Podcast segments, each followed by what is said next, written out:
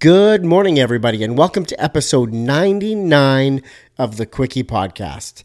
I'm your host, Dave Hopkins, and 99, holy crap, we're almost at 100.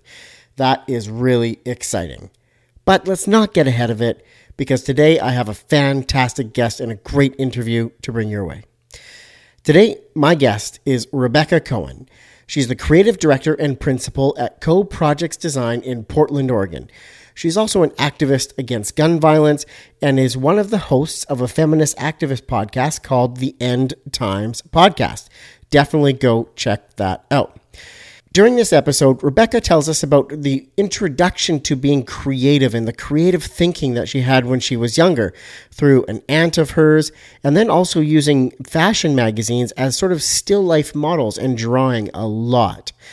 When she was older, she moved from New York to Portland to work at Nike, and she met her husband there. They had a child, and she went freelance. And then I'm going to stop there and let her tell the rest of that story because that's where it gets interesting. Recession hits, things go crazy. They start a business together, her and her husband, and things get super cool after that. Rebecca also tells us about projects that she is really proud to have been involved in. Things where it's just been so aligned with her beliefs. And they just really warmed her heart being part of these projects that really made a difference.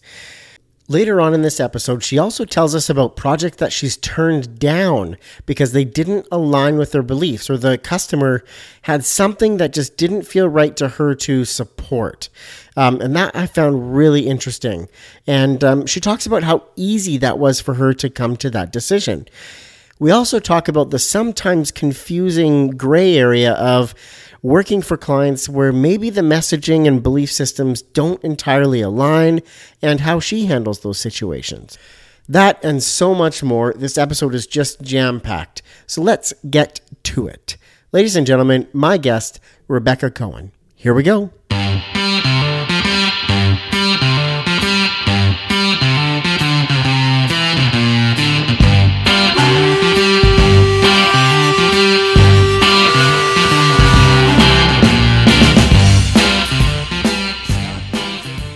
Welcome to the Quickie Podcast, the daily interview show where we talk to graphic designers about their journey to the creative field.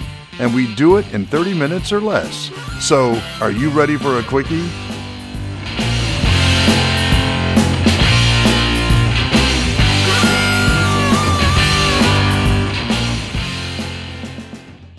Good morning, Rebecca. How are you?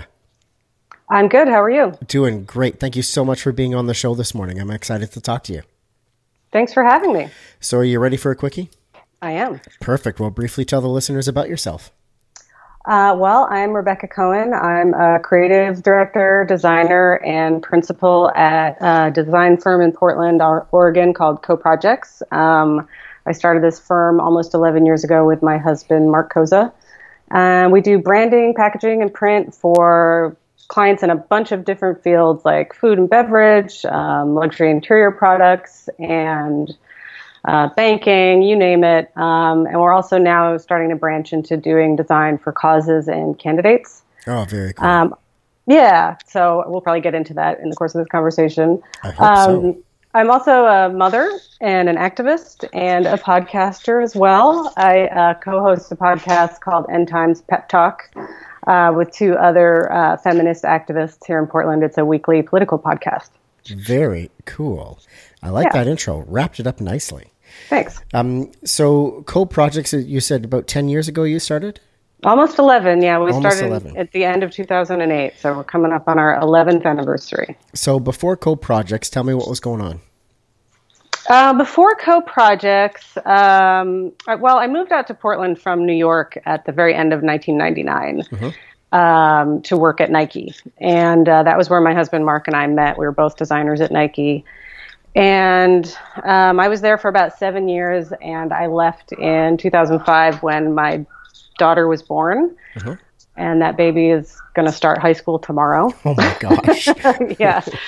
Um, so I left shortly after she was born, and I freelanced for a while. And um, Mark, at the time, had moved to a design studio here in Portland called uh, Sandstrom Design. yeah, I'm familiar with them. And yeah, Sandstrom does great work. uh, here in Portland and around the country, actually. And in 2008, when the uh, financial crash happened, he got laid off. Bummer. That's so tough. yeah, it was rough. Um, so we just decided, hey, let's just start working together and see how that goes. And uh, we started co projects, and 11 years later, we're still here. I didn't even do the math on that timing, but yeah, it definitely aligns with like that crisis time. Yeah, you know, what better time to start your own business than when the economy, global economy is going off a cliff? exactly. Couldn't have said it better.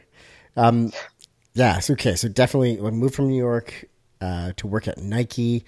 Um, Right. It's interesting you mentioned that your daughter starts high school tomorrow. My oldest out of three starts middle school tomorrow, and I think that's crazy. It is crazy. Yeah, I mean, kindergarten was crazy, and now here we are. Yeah. It just uh, it's not definitely not slowing down. I'll say that. No, I know it, it goes really fast, and I have uh, two older stepdaughters as well who are 20 and 24. So this isn't my first rodeo, and I know Yeah. how quickly high school is going to go, and it's freaking me out. Yeah, I can't even fathom. I, I'm not even going to think that far. Yeah, So I want to go. enjoy it. Yeah, exactly. I want to go back even further than your move from New York to Portland, and I want to ask you a little bit about your childhood. And do you feel that you had a creative childhood that maybe led you in this career path? Yeah, you know, I think I did. I mean, I was a really creative kid. I was always drawing and making stuff. Um, I didn't come from a very creative family. Like my parents or my siblings weren't creative, but they encouraged me to make stuff and draw and be creative. Um, but actually, like this question got me thinking about, you know, what influenced me in my childhood. And I had an aunt who was um, a textile artist and a textile designer, my aunt Pamela. And, you know, I didn't realize it at the time, but in hindsight, I think that she was a really big influence on me. She lived in Greenwich Village and she had these amazing looms, weaving looms in her apartment, and she had a giant drafting table with one of those big carousels of magic markers, like every Prisma color you could imagine, and like nobody was allowed to touch it but me. Um, and so I think, you know, having her as an influence in my life and having a family member who identified as an artist actually like gave me a role model and, and made it possible to see that that was something you could do as a career. That's cool. So she kind of showed you that it's possible, Yeah, and that exactly. sort of stuck with you. Yeah, it wasn't considered, you know, weird. I mean, I have a lot of creative friends who were sort of discouraged from going into a creative field because they came from families who thought you couldn't make a living doing that. And, you mm-hmm. know, I had this very tangible role model of somebody who did. Definitely. So, what do you think was the moment that you first started, you know, maybe noticing design out in the world? Was it your aunt that flicked that switch for you? It might have been, um, not directly or consciously, but I think that that definitely like lit a spark. Um, I think a little later when I was in probably middle school, um, I started looking at fashion magazines a lot and sort of used them as life drawing models. I would just spend hours like copying the photographs in fashion magazines as like life drawing. And I think being kind of immersed in the, the those magazines, I started noticing the design and the layout of them.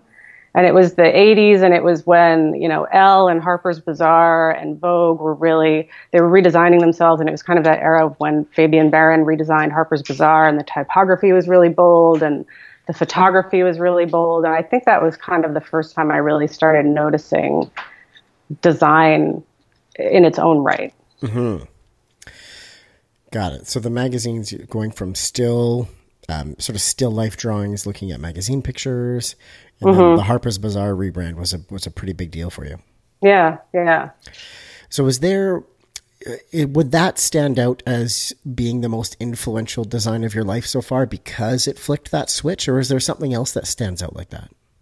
I don't know about that. I mean, I didn't actually set out to become a designer. I I went to art school to be a fine artist. I have a um, bachelor's and master's degree in painting. Wow, good. That's awesome. Um, but I, I so I was really interested in fine art and fashion and music and comics and things like that. And growing up in New York in the 80s, um, you know, I would read the Village Voice voraciously, even though I was just like a suburban high school kid. I read it to see like what bands were playing and read music reviews, and I started becoming aware of um, the AIDS crisis and protest art that was coming out of that whole scene with like ACT UP and Gran Fury and um, the really graphic typography based protest art that was coming out of that scene, which kind of led me to the Guerrilla Girls, which was kind of a um, anonymous, decentralized uh, group of women artists who were protesting treatment of women in the art world. And their work was also just very graphic um, and very kind of punk rock inspired. Um, and so that, I think that was like a big awakening for me. And that led me to find artists like Jenny Holzer and Barbara Kruger, who, you know, in hindsight, like a lot of the fine art that I was looking at was very graphic, even though I mm-hmm. wasn't planning to become a graphic designer. I think it really did influence me visually and conceptually. And so I think, you know, that really formed, you know, my formative years in the 80s. And then when I went to art school in the 90s, I think that really, unbeknownst to me, kind of formed my worldview. Mm-hmm. So through, I'm curious then from the the painting world, you've got the degrees and masters in painting. Um, mm-hmm. Um, how did you transition, or what was the, what was it like transitioning to be more of that graphic designer role? Mm-hmm. Well, I kind of fell into it accidentally when I was I was in graduate school at Hunter College in New York, and um, you know worked a bunch of odd jobs and you know just the kind of stuff people do in New York to get by. And mm-hmm. a friend of mine from grad school started um, temping at uh, Ralph Lauren. Okay. And she got me a job at Ralph Lauren, also temping, just doing whatever. Like it wasn't design based. I was just kind of helping out around the office. And um, after I was there for about six months, they offered me a job as a graphic designer, like a production artist. Mm-hmm. Um, and I really didn't know how to do that. I hadn't studied that. I didn't have a computer. um, I just kind of faked my way into it, and I was lucky that the person who hired me didn't really understand how that stuff worked either. So I just kind of taught myself and faked it. I had done, you know, little design projects here and there, but they were cut and paste, all done by hand. Um, and so I just kind of fell into it and picked it up pretty quickly. Um, but in terms of, you know, how my fine art background informed my my role as a designer. I think, you know, a fine art education is really based on concept. Mm-hmm. Um, and I think that I am a pretty conceptual designer and um, I'm, you know, I, I think about the medium being the message and things like that and not just doing things to be decorative or, um, you know superficial but but really thinking about the concept and the reasoning behind whatever design solution i come up with for a project. Mm-hmm, the messaging. Yeah. So i'm so excited that um, you've said all of this and it's a complete fluke my previous guest um, is very very passionate about um, protest art and free art and we got into a great conversation about it hmm. so her ask it forward question ties into all of that so I'm oh. excited oh. now to hear your answer to that and, and get to that. But before then, um, I want to know if there's designers or brands that you currently look up to or closely follow, and what is it about them that you like? Yeah, you know, I kind of struggled with this question because I don't think that there is any one in particular that I mm-hmm. follow or. Uh, you know, like this morning I watched Lizzo's performance at the VMAs and was like, wow, that was amazing. You know, so it's just kind of like whatever pops up on my radar. Um, and I'm always looking at, you know, in terms of design, I'm always looking at like packaging um, because we do a lot of product packaging for food and beverage and stuff like that. So I look at a lot of packaging design in those realms or like um, cosmetic design and stuff like that. But I don't know who the designer is. I'm looking at the product. I'm not as interested in the personality behind it. Um, but I really look beyond design. You know, I look at fine art. I look at craft. Um, I look at music. Um, I love graphic novels. You know, I, anything Chris Ware does, I think is genius, and I devour his work whenever it comes out. Um, so it's I I'm influenced by a lot of stuff around me. I'm influenced by travel, even though I can't afford to travel as often as I'd like. Mm-hmm. So it's you know, I think it's important to look at design so you know what's going on, um, but I think it's also really important to have a broader range of influences and be more well rounded. Oh, really well said. And pulling inspiration and um, maybe inspiration is the right word, but from everywhere. Yeah, yeah. Got it. Um, so I wanted to you had touched on this briefly with your answer in this last question about working on you know a lot of food packaging, product packaging, and I wanted to ask you about print and packaging and how you are seeing that utilized in your studio and with the companies that you're working with. Mm-hmm. Well, we really do mostly print and packaging. We do branding, um, and then pretty much all of the actual like tangible applications of design we do are print and packaging. Um, and it's, you know, I'm a very tangible, hands on kind of person. So I'm really happy doing that kind of work. That's where I feel the most comfortable. That's where I, you know, I just really love paper and print and foil and emboss and all the techniques that go into print design because I like a tangible object that I can hold in my hands and have like an intimate um, relationship with. You're speaking my language. I know that's why you asked the question. Um, and you know, I think sometimes we we worry that we're sort of at a disadvantage because we don't really do a lot of digital. And increasingly, that's what clients want. They want somebody who can do all of that, from digital to print to everything in between. Um, and you know so that's something we sort of struggle with because it's not in our it's not something we really do i mean we art direct when there's a digital component to a project but we don't execute it mm-hmm. um, and so we're kind of at a point with our studio where we're like well should we just kind of lean into that and own it and say hey we specialize in branding print and packaging that's what we do um, or should we try and incorporate you know more digital through partnerships or something like that. So it's kind of it's something that we struggle with. You know, I I would be happy doing print all day long and not having to worry about that, but I don't think currently the way the industry is, I don't think we have the luxury of just ignoring that there's a need for digital. Yeah, and actually a growing need for print and digital to interact with one another in unique yeah. ways. Yeah, exactly. And you know, like when I talk to digital designers or UX designers, they talk about sort of creating a seamless experience from the real world to the digital world and and I get that and as a consumer of design or technology, I appreciate that when it feels like a seamless transition. But my brain doesn't really work that way. yeah.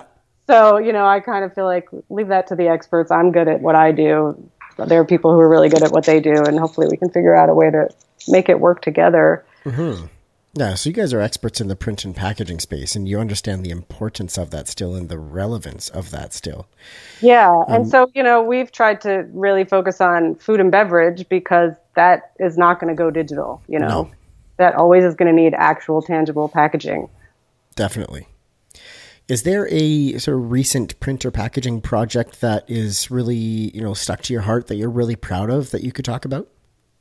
Well, we are one of our biggest clients is Ann Sacks Tile. They are a tile company based in Portland, and they they make ceramic art tile here in Portland, and then they import glass and metal and you know tile of every substrate you could imagine from around the world. Um, and we've been working with them for i don't know eight or nine years now mm-hmm. and all the work we do for them i continue to be really proud of because they create really beautiful artisan product they really prize design and um, art and have a really refined um, aesthetic and so you know whenever we do a catalog or a collateral piece for them um, they're really happy to kind of push the limits of print design and incorporate foils and emboss and beautiful typography and beautiful photography. So um, we just completed a new catalog for them, which I'm actually going to get my hands on today, I think, for the first time. Um, last week, when we were trying to schedule this podcast interview, I was at a 16 hour press check Ooh, wow, wow, for that. Wow. For that piece. So, um, but it's, you know, I'm really excited to see it. I have all the pieces, you know, but I haven't seen the bound book yet. Um, so I'm always really proud of, of the work that we do for them, and I'm glad we get to continue working with them.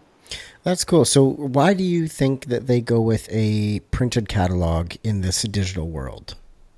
Well, they do both, um, but I think because they make such a tactile artisan product, um, and their prime audience is um, interior designers who have a really hands-on relationship with their clients. I think that's why they still need print. You know, it's they they work with actual tile samples, and then they have printed um, collateral to help you know support and mm-hmm. inform their consumers. And I think that real hands-on tactile experience is, is a big part of their business.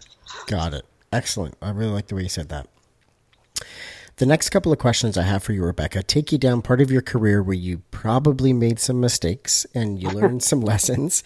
And I really want to pull those stories and lessons out and share those with the listeners. Um, but after that, I promise I'll turn it around and we'll finish up in a happy place. Okay. Um, what has been the most challenging time in your design career so far? Why was it challenging and how did you get through it?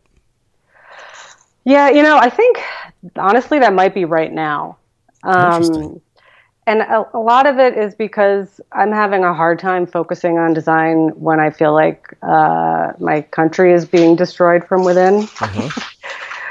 and um, so I'm feeling kind of pulled in a few different directions. You know, I mentioned at the beginning that I'm an activist. Uh-huh. Um, I've been involved in gun violence prevention since um, 2013 when the um, Sandy Hook school shooting happened uh-huh. uh, in Connecticut. Um, my daughter is the same age as those children were. And I personally have lost a family member to gun violence. And when that happened, I just, it, I, it broke something in me, and I said, I have to get involved in this issue. So uh-huh. that's been kind of my side gig, volunteer gig for the last six years. Um, and then, of course, the 2016 election here was um, really devastating. Uh-huh. So, um, I, I spend a lot of my free time on activism and politics and trying to reconcile that with my, you know, work as a designer and trying to find ways to incorporate the two and yes. how to evolve my practice as a designer to incorporate working for causes or candidates that I believe in. So I'm sort of at a, a, crossroads with that right now, personally. And, and then, you know, this isn't just my studio, it's my husband's studio too. Mm-hmm. Um, so trying to balance all of that with the fact that as a family, all of our eggs are in this basket of co projects. So I do a lot of pro bono work for candidates and causes, but I need to make a living too, obviously. So Definitely. Um, we've been, you know, starting to, to do some more paid work in that realm. We just did um, a rebranding project for our congressman, uh, which was really gratifying. Um, and so just, you know, trying to figure out how to move in that direction where I can feel like I'm making a difference, um, using my skills to make a difference and um, really incorporating my, you know, personal passions into my um, professional life. Using your skills to make a difference. That is really well said. That's that really stuck out to me there. Oh, thanks. Um, can you now take us to a design or a project that you were a part of that did not go well or bring the desired result? Maybe it was a presentation that just took a nosedive or a press check that went sideways or anything like that. I, I, I want to know how that felt and I want to hear about that story. Yeah, so again, this was kind of a thought provoking question. And there, you know, there are always projects that go sideways for a lot of different reasons. Um, but one that stuck out to me actually kind of went off the rails, really because of external factors that had nothing to do with us. Mm-hmm. Um, we had been, it didn't really go off the rails, but it just didn't have the desired result. So we we had been working on a beer packaging project for um, a gluten-free beer and it was a startup um, brewery and we came up with what i thought was a really brilliant concept and name and packaging and design. I mean, everything just came together so perfectly. We were really, really proud of it.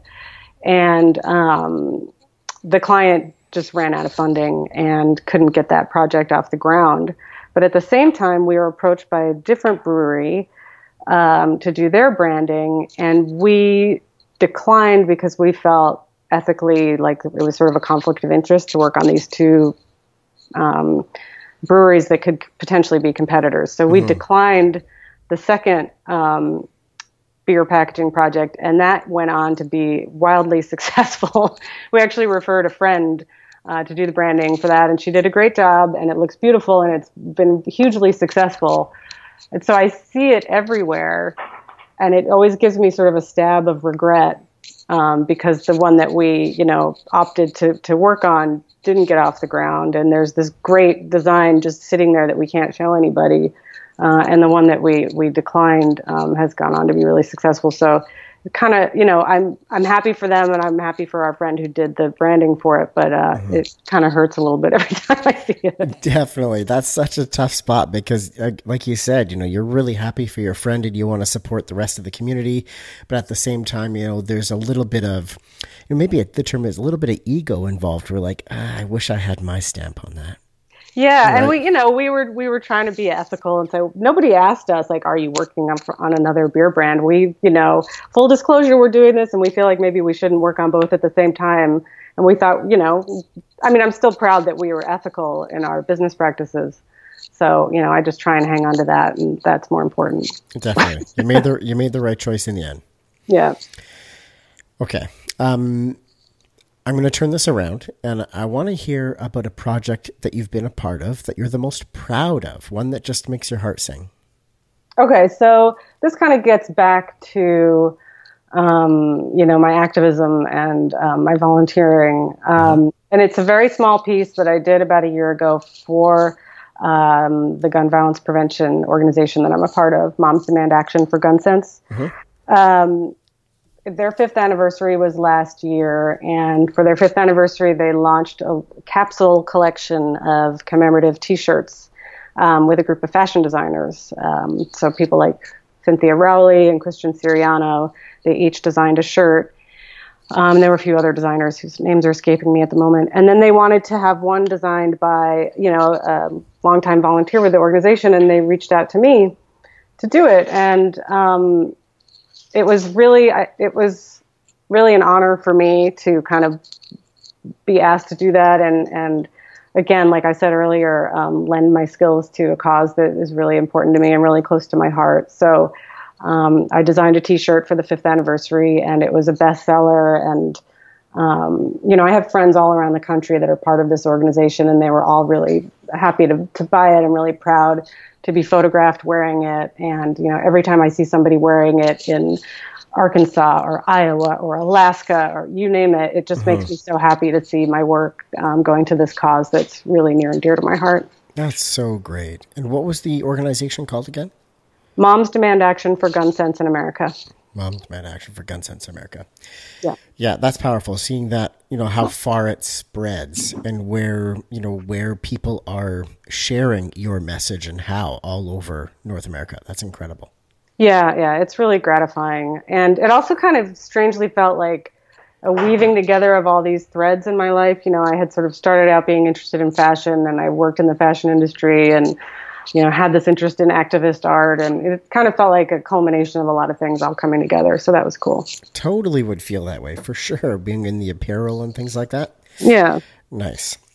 Um, Rebecca, what is one design product, tool, website, or community that you just can't live without? You know, I think I would have to say pencil and paper. Classic.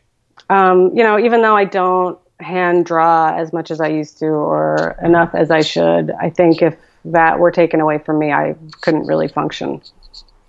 Definitely. Pencil and paper, like sketching and, and you know, starting from that. Yeah, exactly. Tangible lead on paper, that feel. Right. Just writing down ideas, sketching them out, drawing, doodling. I would feel like I had my hands cut off without that. Which we don't want. So no. that's good. We'll let you have it. Um, Rebecca, this is the part of the show for the Ask It Forward question. So, as I mentioned, I have a question for you from my mm-hmm. previous guest, and you get the opportunity to ask a question of my next guest. Um, and I'm not going to tell you who they are, but you can ask them anything you want. Okay. So, the question I came up with is do you think that technology is a net positive or a net negative for design and for humanity in general? Ooh, nice question. You had that like loaded up, ready to go. I'll, I'll admit, I wrote it down. I didn't want to get it wrong. Yeah, I read it off the post it. Yeah. Okay. Perfect. No, nice question. I love that. I'm really looking forward to hearing the guest's uh, next guest's answer. Yeah, I'll be curious to hear that too. So the question that I have for you is definitely in your wheelhouse after mm. chatting with you. So my previous guest was, pardon me, sorry for the cough there. Um, my previous guest was Camilla Lonis, and she's the design director at Studio Number One by um, the Shepard Fairey's studio. Mm-hmm. Um, protest art and free art is a big passion of hers, and she's heavily involved in it in a number of different ways, for, from women's marches to empowering other groups and supporting protest. It was a really, really great interview. Cool. So her question is comes from a couple of different angles. So just bear with me while I get through it here for you. Um, do you feel it is a designer's place to choose what you want to communicate from either guiding your client's messaging to being selective on your on who you work with based on their messaging. Okay so that sounds like a two part question. So can you repeat that? Yeah for sure. So i There's the a lot there. yeah the other way i could say this here too is do you feel it is your responsibility to communicate messaging and only work with clients who align with your values and the messages you want to share? I don't know if it's one's responsibility. Personally, that's how I choose to operate in the world. I mean, I think it's up to every designer to operate in a way that they're comfortable with. Um, I have turned down um, projects in the past that Sorry, can we start over again? My there was mm-hmm. just some some ambient noise in the studio that distracted me. Yeah, no, for sure. Let me uh, start from the top of the question okay. because I kind of botched asking it. So okay, let's start over and refresh. um, so it's kind of a two part question. So I'll say the first part and then I'll get into the second part and then I'll wait for your answer here. Um, okay. Do you feel it is a designer's place to choose what you want to communicate? And the secondary part of this is do you feel it's your responsibility to only work with and communicate based on or work with clients that are related and aligned with your values? Mm, okay.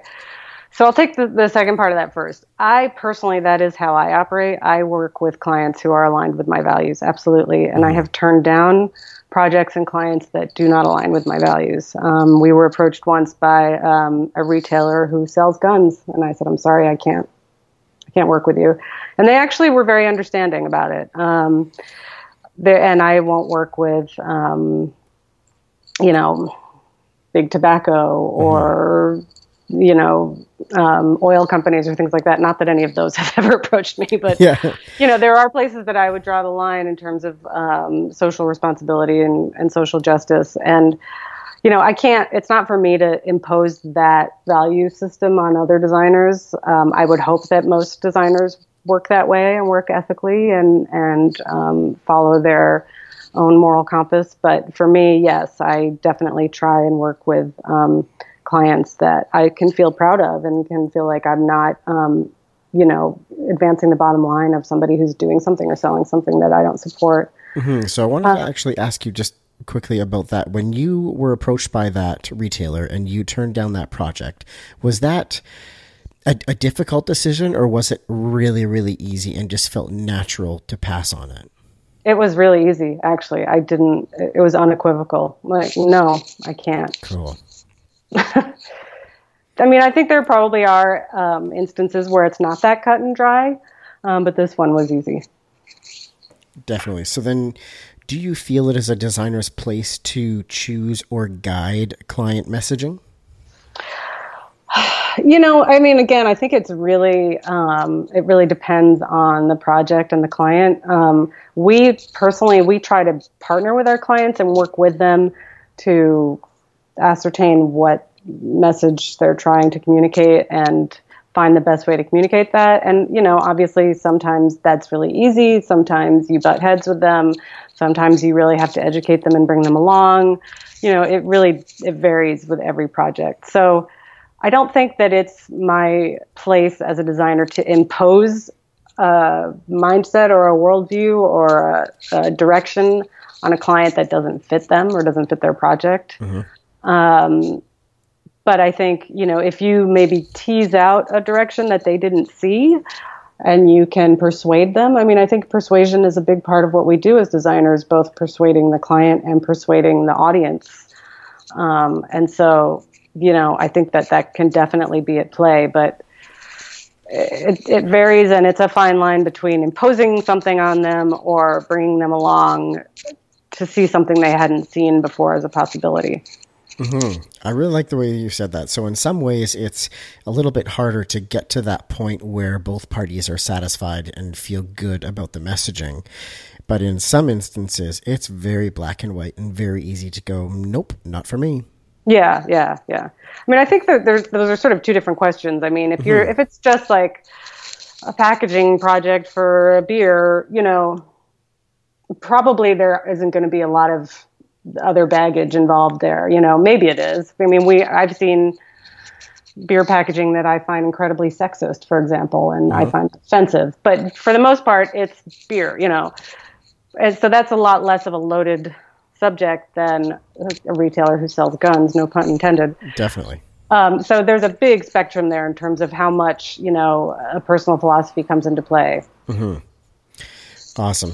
Rebecca, that was so well answered, and the previous guest is going to love hearing that. Oh, thanks.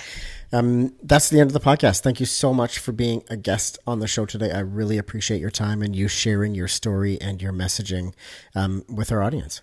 Well, thanks for having me. It was definitely gave me a lot to think about as I went through the questions, so I appreciate it. All right. Thank you so much, everybody, for listening to episode 99 of the Quickie Podcast. I've got a little something special for episode 100. I've got a great guest who I have always admired and always look up to. Um, and I also put together a little cool, um, I don't know what you call it, a little, little something for you just to help designers and junior designers um, sort of get over a little bit of the nerves on that first print project. You know, when you're sending a file to a printer for the first time. So, all of that and more tomorrow, Saturday morning for you, bright and early special guest, and a little something that you can take home if you'd like. So thanks again, and we'll see you tomorrow.